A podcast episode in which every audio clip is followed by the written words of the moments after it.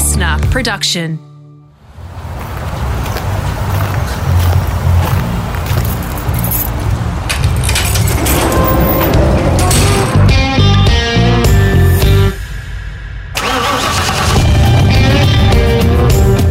I'm automotive commentator and journalist Greg Rust, and this is Rusty's Garage. In this episode, we're visiting someone's garage that's just a bit bigger than your average two car lockup. Well, a lot bigger actually. We're inside the biggest garage you can get an airplane hangar. I'm at Lake Macquarie Airport on the Central Coast, north of Sydney, which is home base for Matt Hall when he's not travelling around the world. Matt's a distinguished Australian pilot, a Top Gun, and our first representative in the Red Bull Air Race World Series. I have great admiration for people who make their passion their occupation, but for most, this realisation comes later in life. Not so for Matt, which is all the more impressive it struck me at a very young age actually that I'd go to uh, go to all these uh, flying clubs and gliding clubs, and I'd see all these old men that um, are out there on the weekend doing what they want, and I realised they were living for the weekend. They hated their Monday to Friday and lived for the week, and I thought they've got it all the way the wrong way around. You know, why wouldn't you actually have a job that you you can't wait for Monday so you can go and do your job again? So that's what I've pursued in my life, and it's uh, it's really worked out. You're a third generation pilot, if memory serves me correctly. So flying is in the bloodlines. Your grandfather flew in World War II, is that right? Yeah, it's correct. Uh, yeah, my uh, my granddad, he was a, a, pilot in World War II. Um, he he didn't follow through with flying after the war. Um, let his pilot's uh, ratings lapse. Um, but um, my dad then got his license. Um, uh, as a teenager, and uh, then I, I flew with him um, while I was growing up, and I got my license as a teenager. What planes can you recall them either talking about or actually seeing them fly in those in those junior years for you? Yeah, well, my, my granddad, I never saw him fly an aircraft, but he used to talk about, you know, his training in uh, in Tiger Moths, and then uh, he was flying Avro Ansons. Uh, he was actually going on to uh, Beauforts um, with the plan to end up on Beaufighters when the war finished. Um, with my dad, uh, we spent a lot of time.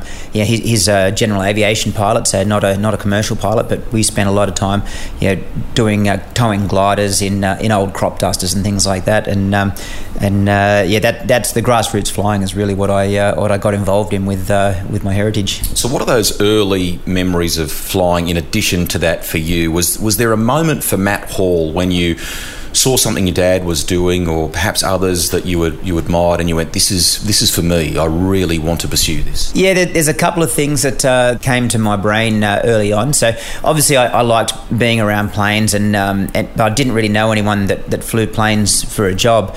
Um, and then I went to um, an air show in um, in the mid '80s. Uh, so you know, I was probably 11, 12 years old, and um, here in Australia, here in Australia at Williamtown actually, and um, and there, there were there were two things that occurred there. There was um, I saw a guy called Frank Fry who was flying a um, an aerobatic plane, and he was doing an air show demonstration. And the things he did in the plane, I thought, wow, you know, look at that. That guy has got absolute control of that plane, and it doesn't really seem to matter where where the sky and the ground are. He just makes the plane do what he wants. I thought, imagine being able to do that. And the other thing I saw was um, the Mirage and the Hornet had just arrived in Australia, and uh, they put on a demo.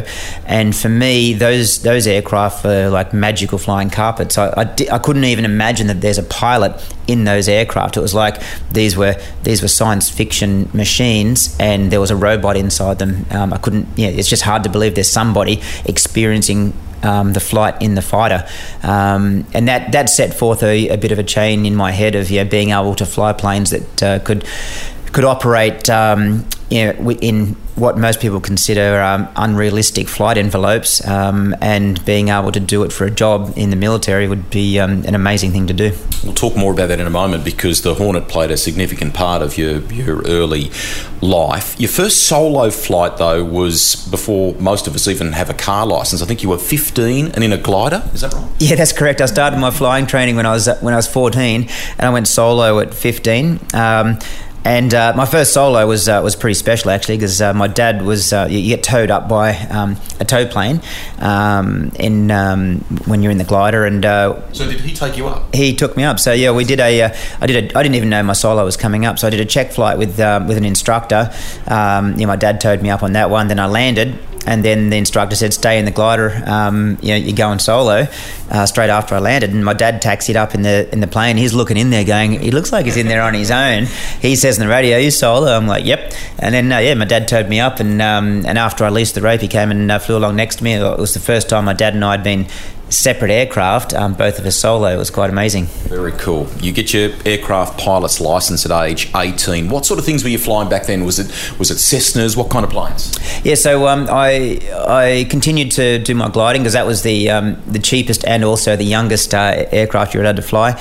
Um, I then uh, my dad bought an ultralight and he taught me to fly that. So then I had some power experience, but that you know, flying with a little uh, lawnmower engine basically and uh, some fabric.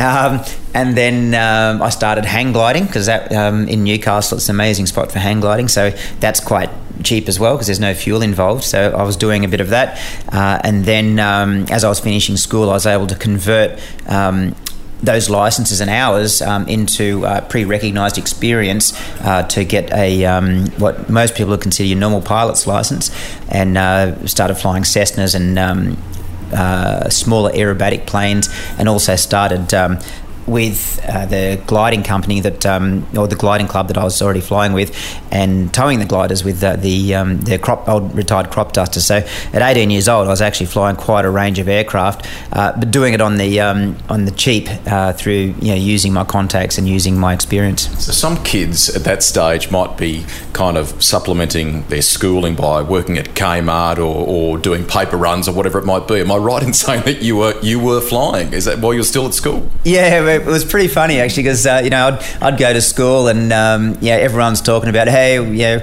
look at this cool uh, record I've just bought or you know just bought a new record player or hey I'm gonna I'm gonna go to the uh, go to the beach on the weekend and uh, hang out and buy hamburgers. And I'd be like I'm not spending a cent because um, you know I've got to save every every dollar I can while I'm at school so I can go flying on the weekend. So it was a different sort of lifestyle in that regard. Um, but uh, yeah, I, am a big believer that uh, there's there's no um, there's no dream that's ever too big. You just got to find a way to make it happen. So that dream then leads you, or you start venturing toward um, a career in the, the military, and mate, you you achieve some remarkable things there. I mean, ultimately, Dux of the Hornet and fighter combat courses. Fighter Pilot of the Year, uh, over 1,500 hours in an FA 18. What is that beast like to fly? Yeah, it's a, it's a pretty cool plane. You know, as, as I was saying earlier, you um, you know, when, when I was younger, I was looking at it going, surely there's not a human being in that cockpit because it just looks so out of control. Um, you know, and then the first time you get to fly it, you know, I was, um, I was quite young and, uh, and uh, you know, the, the power of the, of the aircraft, it's, um, you know, uh, people have seen you know, drag races between Hornets and uh, F1 cars and everything, and, and while an F1 will uh, will out accelerate a Hornet off the mark, the, the thing what a Hornet that a Hornet does is um, uh, when it go passes through 300 knots, which is you know about 550 kilometres an hour, it's just starting to get its, uh, its stride, and it um, it actually gets more efficient at those at that speed. So as you pass through 300 knots, you get a kick in the back as it accelerates even harder, and that's what actually um, yeah messes with your brain because in every other form of uh, machinery um, in the world, as you're accelerating, you start accelerating, and then the acceleration backs off uh, as as you're starting to approach your terminal velocity in cars and motorbikes and everything. Whereas with jets and rockets, you actually accelerate harder the faster you go. So um, it it just doesn't feel right. It, and when you're not used to it, it actually feels wrong. It feels like something's going to go wrong because uh, it's like it's like everything's losing control. So it's um it's a, an amazing plane. You know, to be able to point your nose straight up and climb to uh, above airline above airline heights from on the ground level, just vertically. Um, you know, to to see the things we've seen and uh, in you know fly fly in formations with your you know, your best friends in the world is an absolutely amazing career. There's a level of preparation, serious level of preparation, both mentally and physically, in order to do that, and and you wear certain equipment that, that assists with the incredible G forces that you're subjected to in those sort of moments, don't you? Yeah, for sure. So um, you know, in the Hornets, uh, the Hornets are seven and a half G aircraft. I also flew F-15s, which is a nine G aircraft. Um, the average person passes out around about 4G um, if they're not trained how to do it. Um, so we're trained to, to stay conscious through a number of uh, breathing and straining techniques, but we also wear uh, a G suit over the top of our, um, our flying suit, which uh, fills with uh, uh, compressed air basically and, um, and uh, restricts blood flow in our legs under G. Because the reason you know, people can pass out is the blood comes out of their head under the G and uh, pulls in their lower limb. So if you've got this uh, this special pair of, uh, of, of, trousers that uh, blow up with high pressure air um, and re- restrict the blood flow in your legs, the blood's got nowhere to pool apart from in your upper body, and hopefully enough to keep you uh, conscious. And then on top of that, we're also wearing um, you know an oxygen mask to keep us um, to keep us alive at the high altitudes, um, a helmet mounted sight so that we can uh, use our weapon systems. Uh, wear night vision goggles that are attached to our helmet as well, um, and then a survival vest that we wear um, not just in combat, we wear it on every flight because if you eject over water, you've got to be able to you know survive and have all your location aids. So you walk out to these fighters, um, you know, wearing a lot of gear, um, and it's all designed to uh, to keep you alive in a um, in you know what's really a hostile environment, um, you know, at fifty thousand feet. Was there a moment for you? I mean, let's let's just sort of recap that for a second. We're talking twin engine, supersonic. They're worth about twenty nine million US dollars or something at the at the you know the peak of their career. There, top speed, as you said, just under Mach two, about or Mach two, about nineteen hundred k's an hour. Was the young man who was spellbound up the road at Williamtown pinching himself when you finally got to fly one of those for the first time? yeah, for sure. It was um, it was one of those things, you know. So you're growing up, you see Top Gun, you're like, man, that's uh, I want to do that. You end up on the Hornet, and you spend the first five years of your career looking over your shoulder, wondering when they're going to figure it out that you'd actually do this for free, and they're paying me to do it. So you're sort of waiting for the bill to turn up, you know, like, oh, here's your bill for like thirty million bucks worth of flying. Um, because it, it is um, yeah it, it's one of those things that I, I, still can't believe they said here's a here's your, a jet fighter. We're even going to paint your name on the side of this 30 million buck uh, jet fighter and go and do as much flying as you can. It's like really? Also on the the CV um, uh, you know Royal Australian Air Force fighter combat top gun instructor. Dux tell me, mate, that you weren't riding a motorbike to work with leather jacket and Ray Bans and things like that. Yeah, if I could have got away with that without my mates uh, giving me curry, I probably would have um, ridden the bike uh, to work. But um, yeah, it, it is one of those things that um, you know when I saw Top Gun when I was a you know 15 year old, and you go, man, that's uh, uh, imagine people actually get to do that. Um, and then you know I set my sights on um, doing our own Top Gun uh, course, and um, you know I was able to do well on it, and be, actually became the chief instructor at our, our Top Gun school. It, there's a little bit of um, a touch of ego in it, but uh, the ego is really drummed out of military pilots very quickly because um, you know it, you know like that line in uh, in Top Gun you know it's uh, you can't have people ego writing uh, writing checks they can't cash because you know you're dealing with a lot of equipment and if anyone ever puts their ego ahead of um, you know a right decision, it's, it's going to go horribly, horribly wrong very quickly. So um, yeah, it was it was pretty uh, cool to be, have the responsibility of being um, you know in my twenties. I was uh, already a Top Gun instructor, um, and being able to carry that mantle um, you know, and represent Australia, um, yeah, not just within Australia, but also take that um, take that award of being a Top Gun instructor and uh, using that overseas, you know, for certain uh, certain items there as well. You probably can't tell me specifics, but but there has been combat flying too hasn't there, in places like Iraq? How daunting was that? How serious was that in, in you know looking back on your career so far?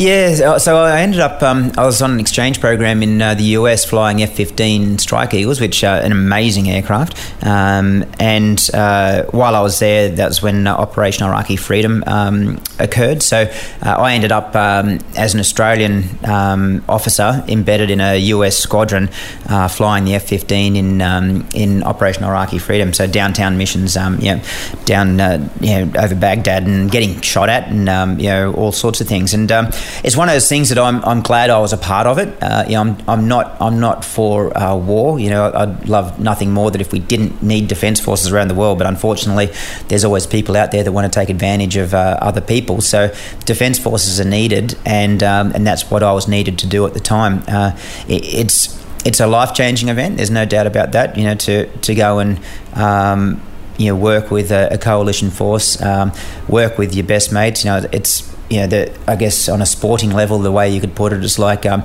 being in the state of origin. You know, you, you know you're going to get, you know, you know some of your mates are going to get hurt, um, and um, there's no, you're not doing it for, um, you're not doing it for any reward personally. You're doing it for the team, and um, and the team was um, the rest of the world at the time saying we've got to we've got to stop this occurring, and um, to, to be part of that team is, is an amazing feeling. Um, but you know, it, it comes with um, it, it, comes with baggage as well. You know, everyone that ends up in combat ends up coming out at some stage having to deal with uh, with what they've been involved in, uh, what they've seen, what they've done, and um, and the loss of friends. Which you know, I did lose a few friends in that conflict you were awarded the Air Medal and Air Medal First Oak Leader for operational services there in Iraq. I want to come back to the Strike Eagle because you brought that up um, a moment ago. Multi role fighter jet, you were entrusted with a $31 million piece of equipment. What is it, mate? Correct me if I'm wrong here. Two Pratt and Whitney jet engines, afterburning turbofans, range up to nearly 4,000 Ks and capable of 3,000 Ks an hour, Mach 2.5. That is mighty. Yeah, the this, the, uh, the Eagle. Um, yeah, people ask me if I miss uh, uh, miss uh, the military, and on the flying side, I don't really miss the Hornet because I've um, you know had enough time in the Hornet to do everything I needed to. But I do miss the uh, the Eagle. Um, absolutely amazing plane. It's a, it's a big aircraft, um, has a lot of power. Um, yeah, I saw some amazing things in it. A lot of firepower, huge amount of firepower, and um, yeah, for uh, just on the, the engine side, because I know a lot of people you know like engine engine details. Um, there was one time I was uh, I was running on the deck in an exercise in an F fifteen. I was doing about 750 knots at uh, 100 foot off the ground. So we're looking at around about you know 1300 kilometres an hour, about 100 feet. Um, um, in the middle of the desert, like near Area 51, and um, my fuel flow at the time was 110,000 pounds of fuel per engine. So 220,000 pounds of fuel an hour going out the back end. So yeah, yeah do the maths on that. that is nuts. That's wild. Let's move to aerobatics because on the CV is also a, a national advanced uh, aerobatics championship when did that start? What drew you to that? Was it something that always kind of ticked along uh, as you were doing some of the military stuff? Yeah, it sort of. Uh, I dropped out of doing uh, any of the grassroots type flying uh, when I got into the military. I sort of put all of my all of my efforts and all of my um, my thought processes and yeah, basically twenty four seven. I immersed myself in being the best fighter pilot I could be. Um, and it basically came about after I got back from the, the combat operations when I was living in America.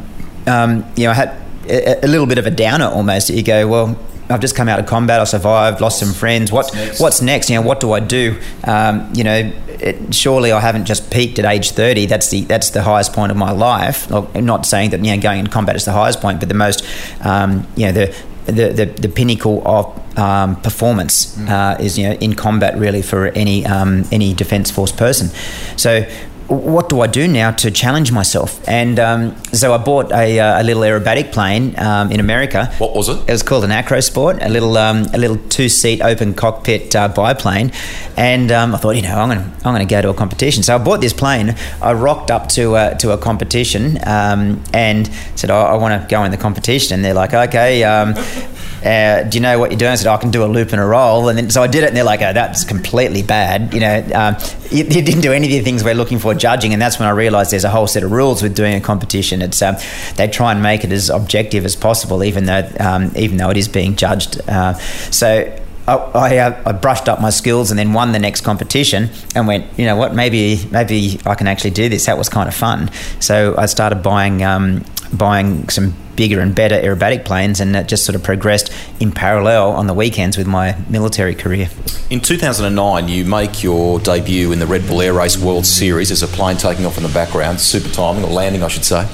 Um, that kind of blended the two things, didn't it? Because it, it brought all your aerobatic skills, but the the fast manoeuvring, the racing aspect as well, which clearly appeals to you. Yeah, it was. Um, you know, uh, the the head of the uh, the sport in uh, 2009, after I did my first race, he summed it up and said, "This sport was made for me," which it really did seem that uh, at the time because um, you know, I'd always pushed myself very hard in the military. I was used to pulling a lot of G. I was used to flying high performance aircraft. Uh, I was used to low flying at high speeds. Um, I was also used to being able to control my emotions and, uh, and stress levels. You know, I'd been in combat. You know, I'd been shot at, um, but I was still able to perform my job. Um, and I, I, found I was quite good at being able to keep my brain um, uh, compartmentalized when uh, when the heat was on. Uh, in fact, to the point where I would often be able to um, perform at my peak level when I'm under immense pressure was actually where I had my best performances. So, being able to take you know really that whole military mindset and the the physical experience of what I'd done in the flying and combine that into um, a uh, world performance sport uh, using aircraft uh, seemed a natural fit, and uh, and that's exactly how it went down. You know, I had to do some to get in, I had to do some training, more training, aerobatic training, and qualify through aerobatic competitions. And I did okay in those aerobatic competitions, but where I actually excelled was when I stepped the next level out of the aerobatic competitions and went to racing competitions. Uh, that's where I really found uh, found my stride, and it um, it really did fit like a glove. I'm probably reluctant to ask it. Really, I don't ask it of a lot of racing people, be it bike races or car races either. Scariest moment for you in, in that air race competition? Tell us about it. Yeah, it's um, the scariest uh, moment uh, in racing. I have uh, actually uh, hit the surface of the uh, the Earth, which is uh, as a as a pilot, it's never something you want to you want to do. Um, it wasn't scary at the time. It was more scary um, straight after it. you know, I think most um, most uh, you know, motorsport guys, and in fact, most people in the world have been in a situation where things have gone horribly wrong very quickly. Uh, some some members of the human race put their hands in the air and freak out. Other people that are you know generally control freak type personalities like me, um, when it's going wrong, you don't actually have time to get upset or panic or be scared. You accept your you accept where you're at, and you think of everything you can do to minimise um, uh, the, the bad result, which is exactly what happened. So uh, I G stalled in a, in a low level turn, it rolled the plane on its back. Um, I realised straight away I was going to crash, um, and I was able to get the plane flying again, get it rolled back upright. So this all happened at about 30 feet. Uh, get it rolled back upright. I hit both wingtips in the water in the recovery uh, and the landing gear. Uh, I tore some parts off the plane and bounced, uh, was able to gather up what was left um, during the bounce and stop it hitting the water again, uh, and then um, and then miss the crowd and fly away. And uh, that all uh, from the stall until coming back out of the water was 0.6 of a second. So it uh, it all happened very quick. But once again, it's like all professional motorsport people. You end up. Time slows down, uh, and what seems to have happened in a very slow process, when you watch it in replay, you go, geez, that happened quick. In the first qualifying session of race four in Windsor, Ontario, Australian pilot Matt Hall, after a strong early section in the track, stalled his plane to face a dramatic situation. And the final big challenge, level through this blue gate, hard left to the chicane. Oh! Oh! And a skim off the water! What an amazing recovery! Matt Hall! Way, way too low, skimming the wing in the mate. water, but just pulls the plane up in time. Mate, uh, cleared hold three. Uh just have a look came through the the uh, gate uh, 13, I believe it is, with too great an angle to the chicane, and then I broke one of my own rules. I actually looked into the turn, which means I don't fly the aircraft naturally. I pulled on it.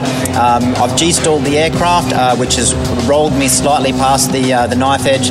Um, I've managed to get it back to wings level and, uh, and recover. I believe I might have skipped twice on the water because I felt two impacts, um, flew it away, and uh, and then obviously it was all just trying just to get it back on the ground safely. Everyone was okay. Yeah, you know, thank God it was Matt Hall. There's a guy that was pushing hard, stalled the airplane, and he's one of the best pilots on the planet, and that's why he is where he is now, landing back safely at this airport. So the scariest part was afterwards, realizing what I'd just been through and then playing out what's still going to happen. You know, is the plane going to keep flying? Uh, can, I land it? can I land it? Am I going to have to bail out? Um, my wife's and my son are down there watching. Um, you know, that was a big factor in my head. You know, they're on the ground watching me at the moment. They've just seen me crash, and no one knows what's going to happen in the next 30 seconds, uh, including me. Um, so it was still a process I was going through, but it was definitely a, the uh, the fear of unknown started to creep in pretty hard at that point. I thought I'd probably lost half of my prop. I thought my prop had been in the water, so I thought the engine was basically cooking itself and uh, it was about to blow up.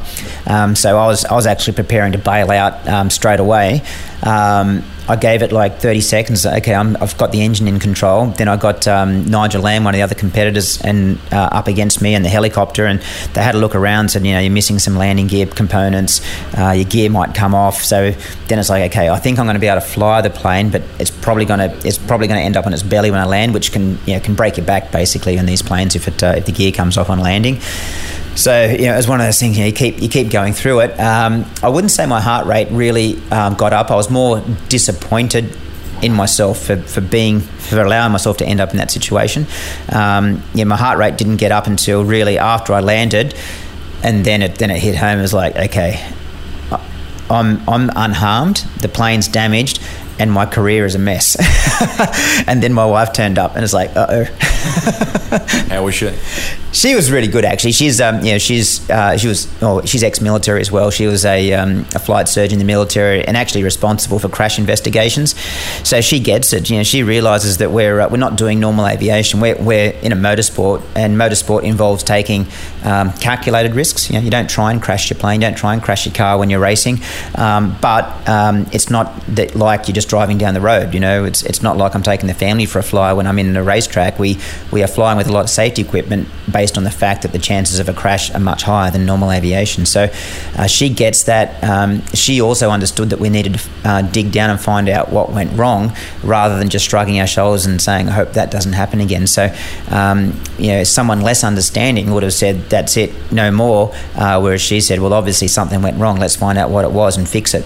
So, getting back on the horse, because you are the kind of person who is of that military background and you compartmentalise, did that process happen fairly simply? You ticked all the boxes in terms of understanding what went wrong, knowing that you could prevent it from happening again, etc., etc., and, and move on. Yeah, very much so. It's um, yeah, it was definitely a process. Uh, I had to make an initial decision, um, and that was um, that was the hardest decision to make. That I had to go and uh, look at myself in the uh, in the in the mirror, and um, straight after it happened, and and like really they say you know look in the hall of mirrors i actually had to look at myself in the mirror and challenge myself because my initial instinct was embarrassment it's like I want to go and hide from all this and run, want to run away and say, you know, that was really embarrassing and I'm lucky to have survived and everything. Because you're a perfectionist. Yeah, exactly. Because I'm a perfectionist and I hate making errors. Um, so I had to stare myself down and challenge myself. That's like, uh, you know, the the rest of my life will be based around the decision I'm going to make in the next 30 seconds. So I went, are you going to run away and hide, or are you going to take this, learn from it, improve not only my system but improve the safety of the air race and everybody by coming up with what went wrong and implementing it. And uh, yeah, it was it was a challenge because straight after it, you just want to go and crawl into bed and suck your thumb, you know. so I pushed myself, and then after we made that decision, uh, then it was um, write down a write down a process of what we're going to go through, what we're going to analyse, uh, and, and how deep we're going to dig. Because you can always dig deeper, and at some point you've got to go right. There is the there is the root evil of what happened, and that's that's the core of what we've got to fix. Um, and in in the end, we found three cores we had to fix, um, and once we fixed them, it was very very easy to get back on the horse because you go right. They're the three problems we had, and we fixed them. Let's go. This is Greg Rust, and you're listening to Rusty's Garage. More with Matt Hall in a moment. In this series, I speak to some of the most passionate riders, drivers, designers, and collectors I know, like Mark Skaife, the legendary Australian touring car racer, Supercars Hall of Famer, and Bathurst great, who opens up on some of the heavy financial burden he experienced during a tumultuous period as a team owner. The demands around shortening my driving career were consequential to to all of those external business demands around being able to write enough sponsorship and being able to operate, you know, a high level team. Bloody hard. Listen to the full episode with Mark Skaife here on Rusty's Garage.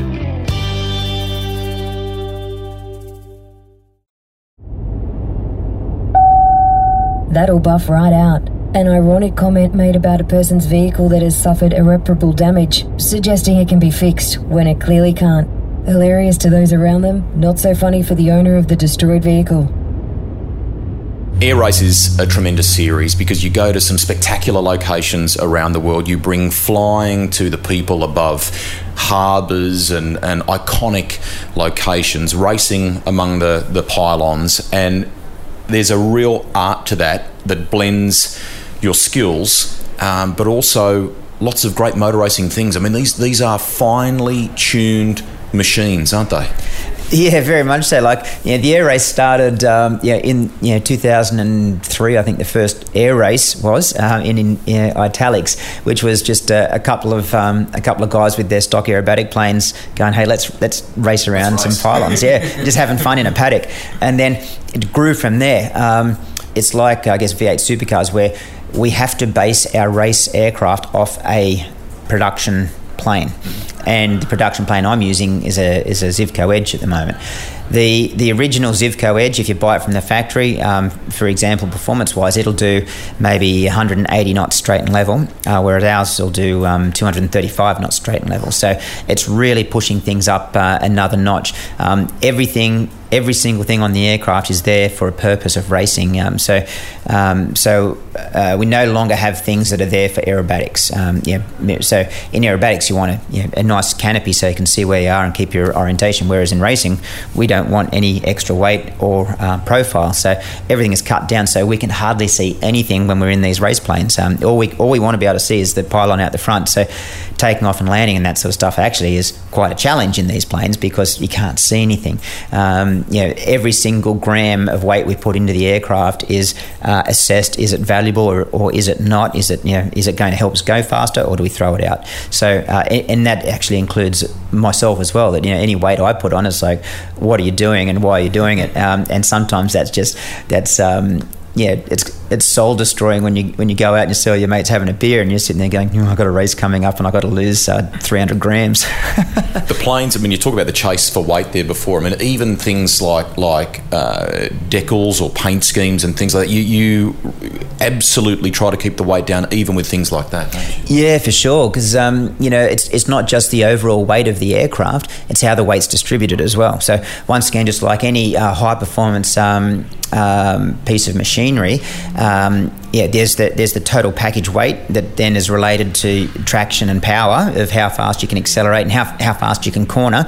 Um, but on top of that is is just as critical is the balance um, because um, the plane is just like um, you know the cars that if uh, there's too much weight down the back, uh, it'll pitch too fast and um, you can overg or stall. Uh, if the weight's too far up the front, you've got to use too much force to get the plane to turn, which is drag, um, and it won't corner as well. So um, you know we've just gone through a, a, a branding change uh, over the break and and the plane is not only heavy, but the weight distribution is poor, uh, and it's got a very heavy back end, which means that so you can feel that you weren't as comfortable as normal because of that. Yeah. Oh yeah, for sure. So um, yeah, um, we actually had two overgs in training and one in, one, one overg in training, one overg in quali, um, because uh, if you think about it, if the weight is at the back end of the plane, as you start to pitch, the weight wants to keep going and actually makes the plane pitch harder than you're prepared to pitch, and um, it, it uh, spikes the G. And um, yeah, we were getting uh, unheard of um, uh, acceleration rates, uh, which is you know, 40 g per second, and we're limited to um, to 12 g. And at 40 g per second, that's one g added every 25 milliseconds. So um, yeah, you've uh, so you know I try and go to 11, mm-hmm. um, but with the weight distribution, I got to 12 a few times accidentally uh, because the uh, the pitch rates were so high tell people that don't know about the Edge uh, some more data, particularly in relation to engine and things like that.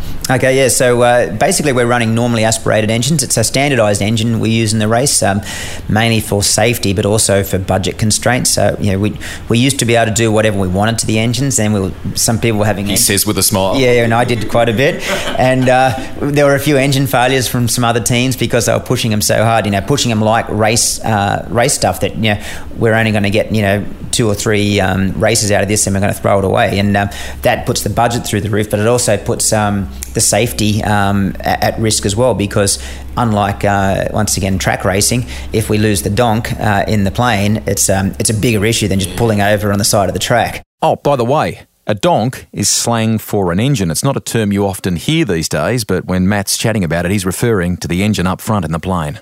Um, so uh, the engines are standardised, normally aspirated uh, 540 cubic inches, so that's about eight and a half litres from memory. Um, they're, they're old school technology, these engines. They're, um, yeah, so eight and a half uh, litres, but they're only six cylinders. Um, they're just your classic horizontally opposed um, engines, so, you know, basically VW style engine just with six pots, but they're big pots. Uh, it's a very high torque engine, um, so we run quite low RPM, so yeah, exactly what we run we won't get into, but it's somewhere around 2950 RPM, so 2950.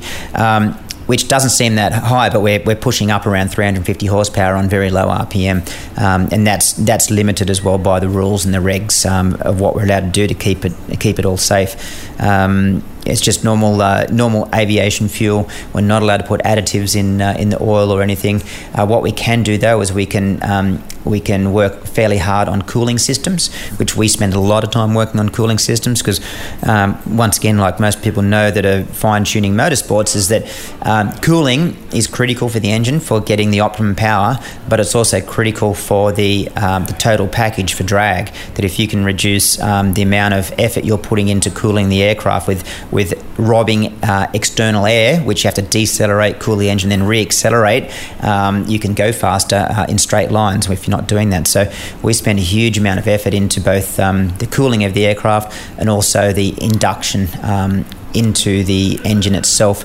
Um, and we're currently looking at you know, all the normal race stuff of uh, harmonics, um, um, you know, looking at uh, volumetric uh, areas in plenums uh, leading into the uh, into the fuel servos. So uh, all the stuff. you know, I'm lucky. I've got a Formula One um, expert in my team now who's who's um, mapping the engine and all the harmonics in the engine, and we're we're actually getting more power out of the engine just by changing the design of the intake.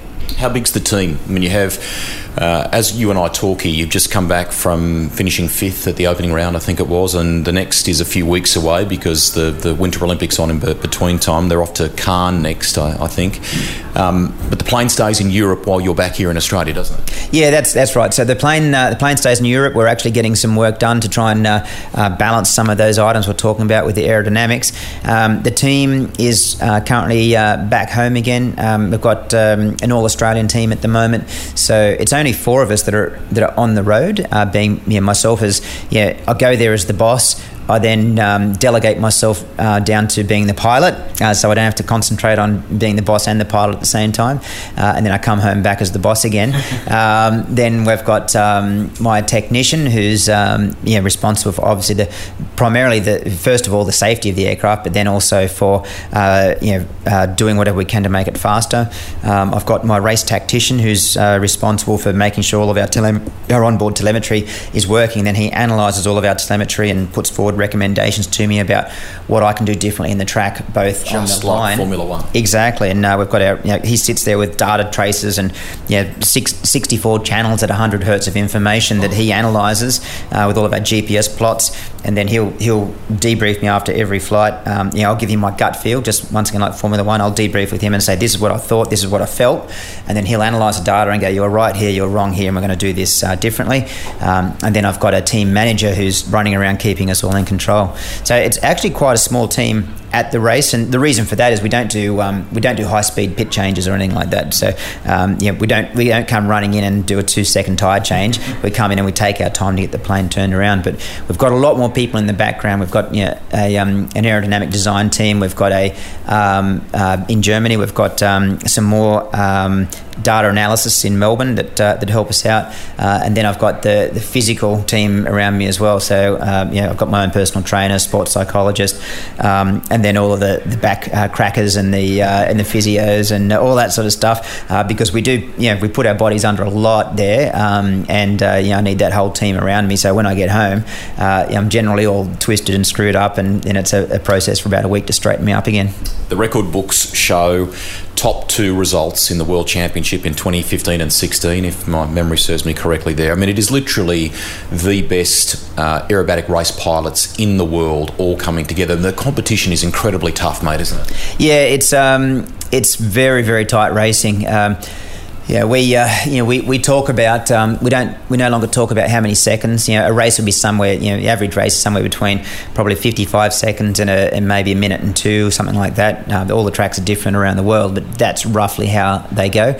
Uh, we no longer talk about seconds. How many seconds did you run on the track? So you won't go. I ran a 55 uh, 0.3, you'll say I ran a 0.532, and someone goes, oh, I ran a 0.461, and then you go, geez, you know, and, and then that, um, you know, you start talking you know, bigger decimal places, and it seems like you're way off the pace. You know, in the end, you go, man, I was, I was still like you know, 153 thousandths of a second behind them. It's like 153. Where are we going to find 153 thousandths of a second?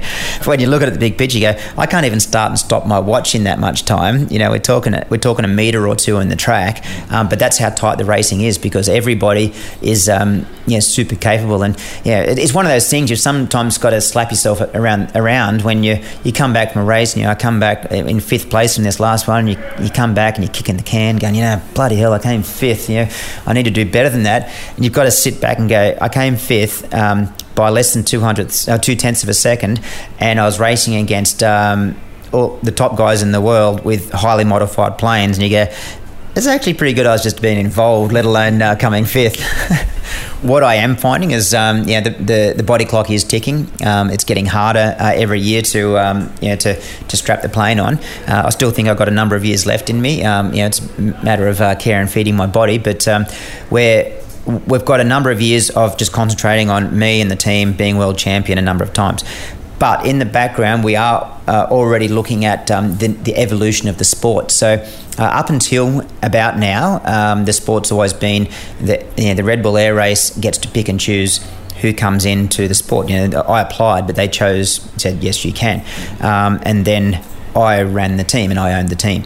Uh, the evolution that's starting to occur now is that, um, like any motorsport evolves, is that the team is now established. So rather than a new pilot creating a new team, we will actually pick the pilot who's going to replace me and we'll maintain the team, uh, which is a win win for everybody. So a pilot can just walk in and his primary job, his only job in the world is to go fast in that plane.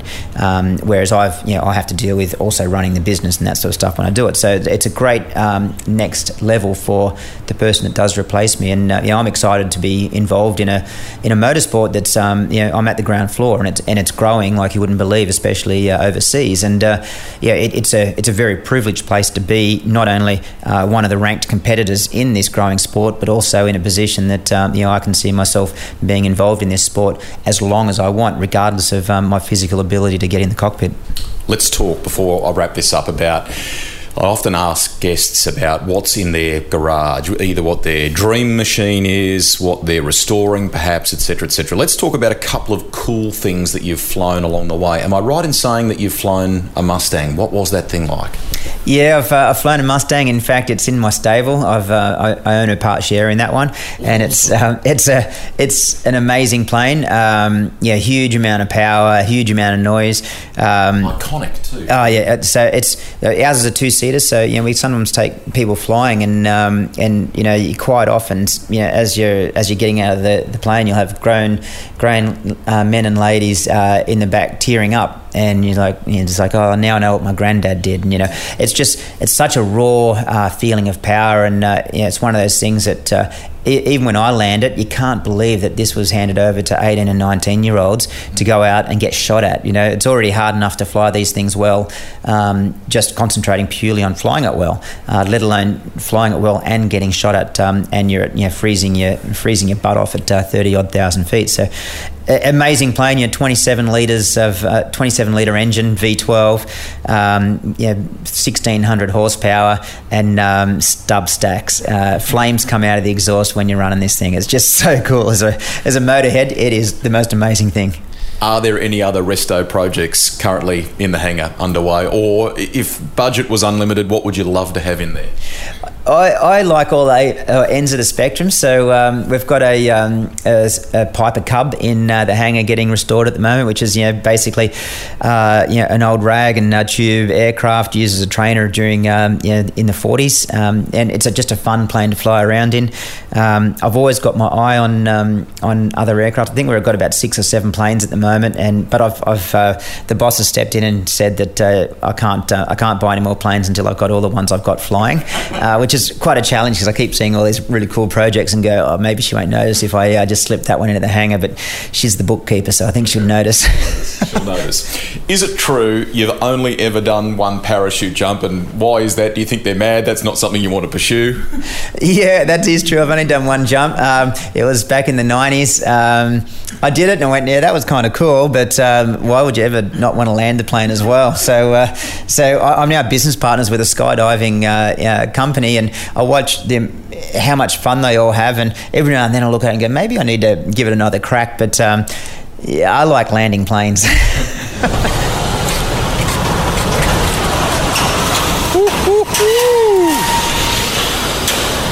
That is cool. Yep, this is uh, this is kind of like where I come to hang out and uh, get all excited, but also shake my head. We've just walked out into the hangar. You can hear a Robinson helicopter, I think it is, taking off in the in the background. So, first of all, three aircraft that we're looking at in here at the moment.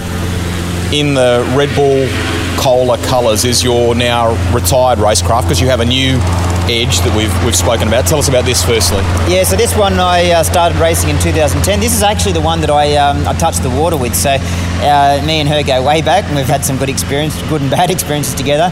Uh, it's also the plane that's um, that I've finished number two in the world twice in. So so uh, this is my little baby, and uh, we retired her because um, she had a, a, problem with the wing uh, at the end of one of the seasons, and we, we thought rather than trying to rapidly fix the wing um, we're better off to buy a brand new race plane and um, and take our time to, to to make sure everything's fine with it because it's you know, once again like uh, you know it's slightly different to any other motorsport that if something goes wrong in the track um, yeah it, it, could go horribly wrong real quick. So it, safety is paramount. There wasn't we weren't quite sure how bad the problem was so we bought a new race plane. Turns out it's all fixed again now and she's fine. So um, she's really now just a, a demonstration aircraft um, which is she's pretty impressive demonstration. Very impressive. So we're talking Edge here, aren't we? This one here is an MXS. Um, yep. So it's the it's the other type of race plane that's used out there, and um, this one. Yeah, ultimately they're, they're all about the same. Um, this has got a slightly different construction method, and um, but they're, they're, effectively the same sort of plane. Okay, what about over to the right hand side? Blue and yellow, Matt Hall Racing colours. Um, extra. Is that right? That's exactly right. So yeah, this is our two-seat extra. It's my family model. It um, it carries an extra bum, and um, we, this is what we do all of our uh, media and uh, all of our joy flights and all that sort of stuff in. So um, it's got the same engine and prop setup as the race plane, basically. So still uh, very very uh, manoeuvrable and very fast. Um, uh, but it, ju- it just happens to weigh a bit more, and uh, when you look at it, you, you can see that it's uh, you know, while it still looks very fast and sleek when you look at it and the race plane together, you go, well, you can see which one's going to go faster. But uh, fun plane, and uh, yeah, that's the that's the um, basically this is the home-based business of uh, you know where people can come for a run with us. Single engine prop up front. What's the power plant like? Tell us more. Yeah, so this is a 300 horse, so uh, very similar to the um, to the uh, race plane. We only run this at 2,700 RPM, um, but it uh, it's it's pulling 300 horsepower, but the plane only weighs about 650 kilos empty. So uh, power to weight ratio is actually pretty damn good with 300 horsepower because you know, you know it's it's very similar power to weight ratio as a V8 supercar. And in fact, uh, you know some people if they've been to uh, you know, uh, events around Australia, they've probably seen us either demoing the plane at, uh, at the supercar races, and I've also uh, raced um, Jamie Whincup as well a, on a drag like on takeoff um, w- with these planes, and we're neck and neck all the way down the straight. Um, he then has to brake for the corner, and I don't. now in the corner uh, being restored. You mentioned your lovely wife, the bookkeeper. She probably wanting you to finish this project. What is it? What are we looking at, and how far before it'll be completed?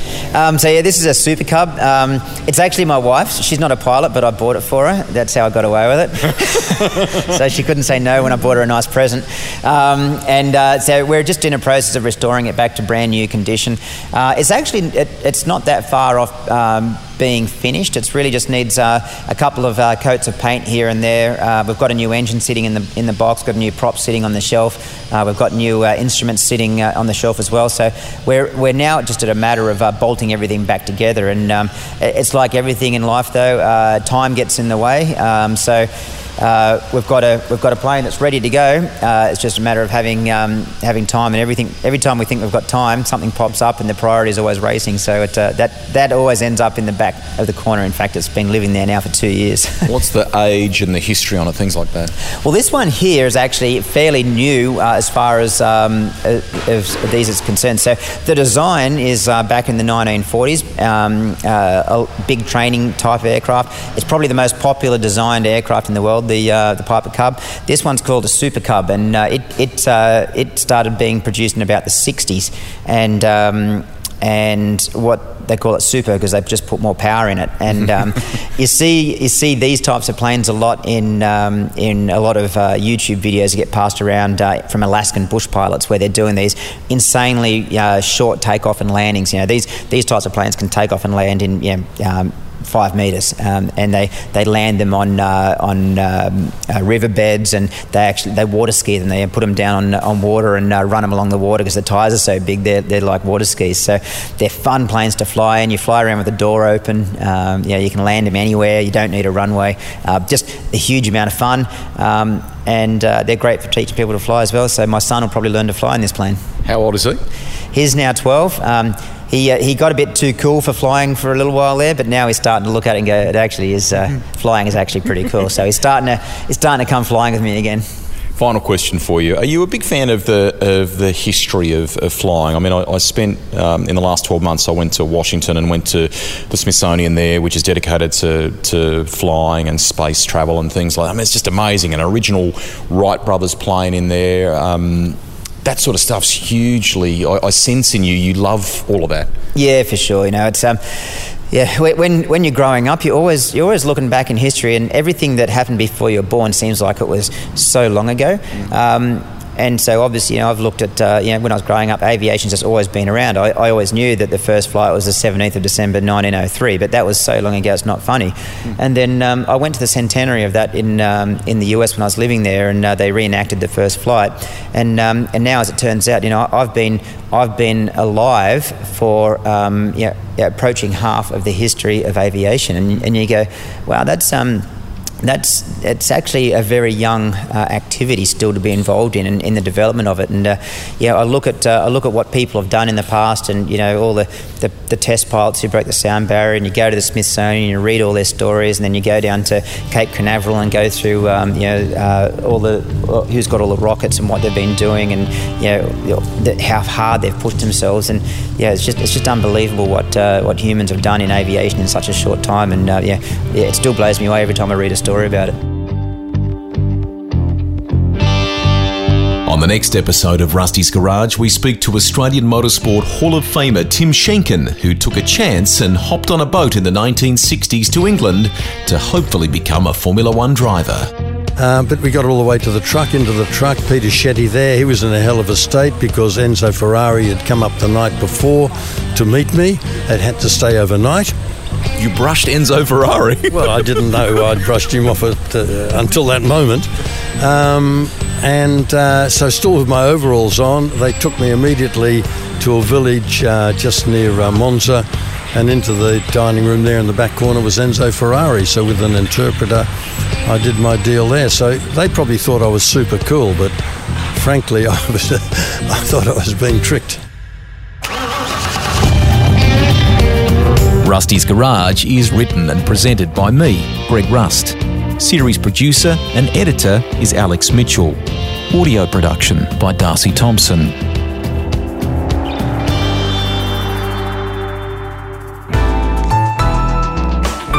LiSTNR.